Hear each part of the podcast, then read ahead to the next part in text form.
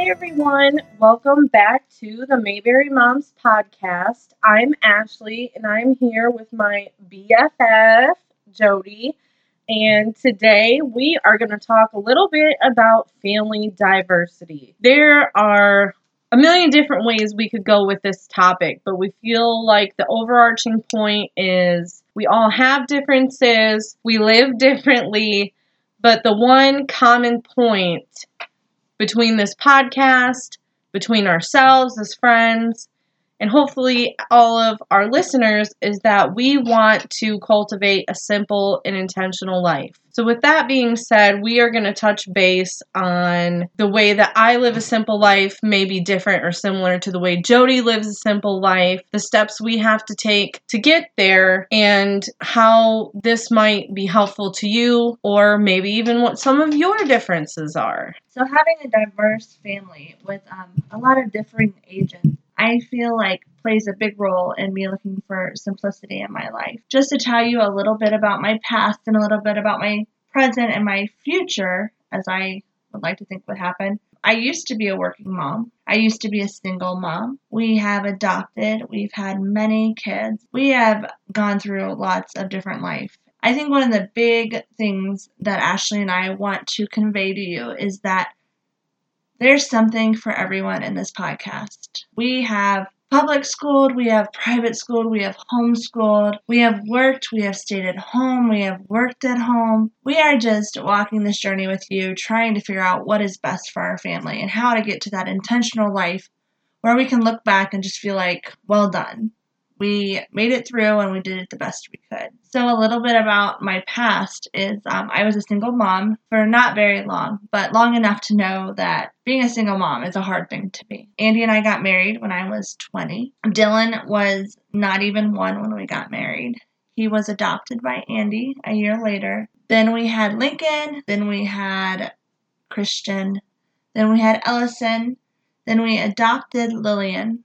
And now we have Colson, and I cannot believe we made it through Colson's pregnancy. Adopting a child and finding out you're pregnant a month later is not an easy task. There's a whole lot of emotion and a whole lot of just stuff you have to work through. So that gives you a little bit of insight to how diverse my family is. Dylan went to a private school. He went to a charter school, and now we homeschool. So we've done the whole gamut of schooling as well. My husband has done engineering, and now he's going to school to become a minister. So we have quite the dynamic there as well. So with all this stuff going on and with so many varying ages, I have to look for the simple things, the systems that work, margin of time I'm pursuing. I really want my kids to be able to be kids. So I am very intentional about the things we do and when we do them. And I know that I do things different than a lot of people, but that's what works for us. I know Ashley's situation is a little different, but we come together in wanting the same outcome. Happy, healthy, intentional lives with our kids. Absolutely. For my family, we are only a family of four, little bit smaller, kind of sort of by half. We have lived a lot of places, and that has played into our search for simple along the way. We have an 8-year-old son, Carter, and a 3-year-old daughter, Erin. We thought we were one and done. So they have a 5-year gap between them. And that's also presented some unique challenges as a parent and starting over and making different parenting decisions that many years apart. We started fully on board in the public school system. Then we homeschooled. Then we tried public school again. And now we're back to homeschooling. I'm truly a big believer, not only you need to do what's best for your family, but you just have to embrace the season you're in. That is so much easier said than done from experience. My husband is deployed right now. If I wasn't looking to make things simpler any other day of the year during this season of my life, I am all about how do I get through this day? How do I get through this time? It may even just be like, how do I get through the next 10 minutes? So that is a great example of how, we've lived all over the East Coast. I grew up moving around. I have a hard time staying in one place. So to go from Jody's family of 8 to my family of 4. She's kind of stuck around her hometown.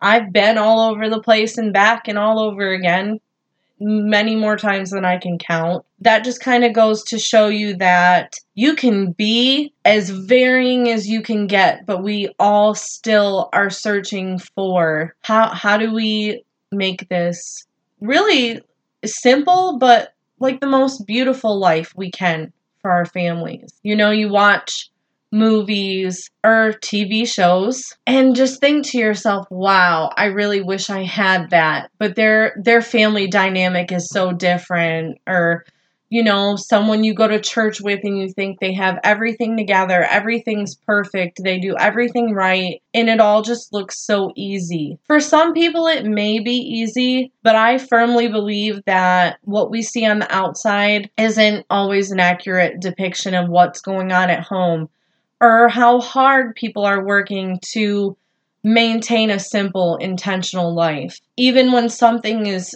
simple, that doesn't mean that a lot of hard work didn't go into making it that way, or that there aren't boundaries that are strictly enforced to keep it that way. And sometimes we deal with friction on those boundaries, especially with people that have different family dynamics than we do, or make different decisions, or don't understand why we make the decisions we make. And for Jody and I, we haven't known each other that long, but we've stood firm in our belief that the differences really don't matter. What matters is what we have in common, where we aim to go, and how we're going to get there together. Agreed. And I really like that you said that about the simple, because I believe the simplest isn't always the easiest. No. And people think we're crazy. People think we're nuts, and that there's times that I wonder, you know, I'm getting texts from my husband. We just dropped our oldest son off for his first youth trip, and my son texted me with something, and I showed my husband, and he said, you know, we just do things different. Yep. And even people that are in our everyday life, we're very different from. And I guess I just want to be okay with that. And I want others to be okay with that as well, to embrace who you are and do who you are and what your family needs. And I was thinking about what you said about the seasons. And sometimes you just have to go into survival. I know that this past year has been a whirlwind for our family. And I call it cocooning. We're in the cocooning stage where we're just trying to wrap ourselves until we become a butterfly, if that makes sense, because right now we're just trying to survive and to do the next thing. And I don't know, people think people have it all together. I'm often told that I'm intimidating because I appear that way, and I'm not. I'm a hot mess. And I think that often comparison is a trap we find ourselves in. And in the first episode, Ashley talked about keeping up with the Joneses, and it's just so exhausting to keep up with the Joneses. And I don't even know who the Joneses are. I feel like I'm keeping up with the idea of the Joneses. Right. You're seeing what's on their front porch, not what's in their basement and behind the closet doors. And not only that, but it's, you know, the grass is greener on the other side. The grass isn't just greener on the other side. I think people are filtering it through their Instagram. Absolutely. On the other side. And I just want us to find beauty in the small things and see life, messy life, as a blessing. And just kind of embrace it. And don't be scared of diversity. So by this, I mean, for me to decide as a military spouse, I'm going to make like a super close civilian friend. You know, it wasn't even something I set out to do ever. But then, especially to get close with someone like Jody, who has 6 kids, who has such a drastically different life than I do. A lot of people are super intimidated by that, and I am telling you that you need to run for that. You need to be excited to have someone in your life, especially if you have children, that can offer so much more than you know. It, for me, is very, what's the word I'm looking for? It's grounding to see someone living through the same circumstances from a different point of view. So we're both in seasons of change and unknown, and kids kind of going through different stages of life, but our backgrounds really couldn't be any more different than they are, even for our kids. The fact that we decide none of that matters, our backgrounds don't matter. If anything, the differences actually make it more enjoyable than knowing someone your whole life or having someone, everything's exactly the same. I feel like we bring more to the table when we sit down and say, I want to know how this looks from your perspective. I want to offer you my perspective when it feels like no one can understand or there's no way that people who are so vastly different or live differently could ever come to the same conclusion about life, let alone be aiming for the same thing and deciding to just dive headfirst into something together. And that's something you're going to learn about us in this podcast. Is that's how we operate. We dive and we go. All in or all out. Yes. I think that another thing that is very important to say is, you know, Ashley said she has her big situations going on and I have my big situations going on. And it's easy to say mine are bigger or yours are bigger. Mm-hmm. We're all going through situations and they're hard. You know, Ashley has a more major thing going on than I feel that I have. But the compounding of day and day and day after day of more and more, we're all going through the same stuff together. We're all just trying to figure it out. And it's never, to me, about the comparison game. And it's if you're stuck in that or if you're around people who you feel like that is where they are, I encourage you to try and remove yourself from that. And, you know, it's difficult to get people to change.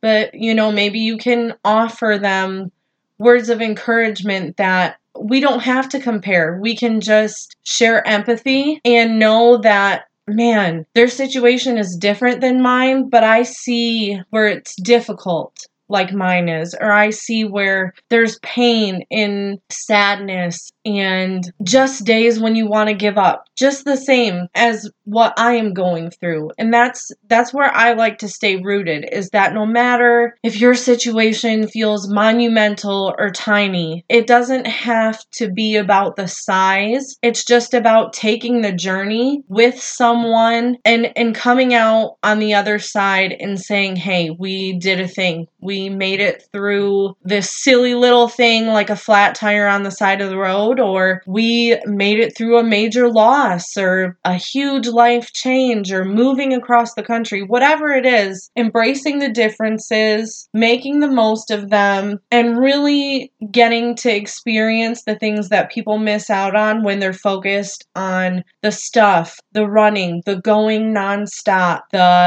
they're different than us. Different is scary. It can be scary at first, but I'm telling you, letting that fear control you makes you miss out on a lot. I agree. And just to be completely transparent, when you stop and you have that silence and you just are intentional about your time, it's hard. It's hard to have that time to think through things and continue on and figure things out. It's easy to just keep going to the next thing and the next thing and the distraction. Not paying attention to anything. When you are intentional about that silence, I know in the morning when I first started getting up early, I was like, I don't even know what to do. Like, this is weird. And I would turn on music. And then I'd be like, no, I'm supposed to be silent. And it was just so hard for me to tune out everything, you know, the phone, text, the dog, everything. Oh, the kids. Because normally with kids, I'm like, silence, this is bad. I should be going and figure out what's going on. Someone is hurt.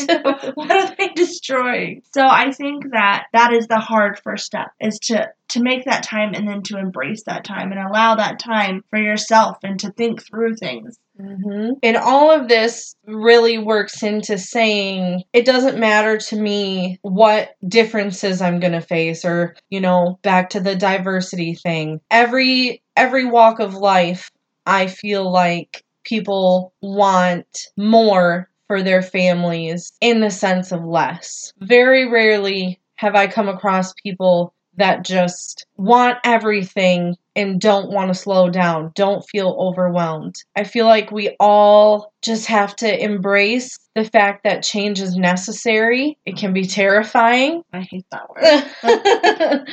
But in order to get the things we desire out of this life, we have to take these steps together. Even if you're partnering with someone as far different as you can imagine from you, taking those first steps into having a quiet moment for yourself. It doesn't matter if it's at 6 a.m. or 3 p.m. If you just take a moment to sit and think about, what is this all for? What are we working toward? Who else is out there doing the same thing? And how can I gain progress in my journey while helping someone else along in theirs too? Because from experience, there's so much value in being there for someone else and having someone else there for you through the big and the little thing. And I think also you need to be okay with who you are. You have to be okay with you. Yeah, that's a tough one, guys. I'm not there yet.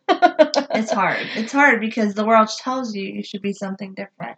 Right. You know, we had Netflix for so long and my kids didn't know they were missing out on anything because there was no commercials. And then they turned on regular TV and there's like, wait, there's all these toys in the world. It's kind of like that. You know? My kids are like zombies in front of the TV at my mom's with all the commercials. And I can see a drastic difference in when they're here and we're streaming something, just a movie or cartoon, whatever it is. Needless to say, there's no commercials, there's no ads. And then when you go there and it's ad after ad after ad, and they're targeted for them. No one's stupid. Mm-hmm. The asking and the, oh, I need. There's no definition between a need and a want. I'm sure we'll get there someday.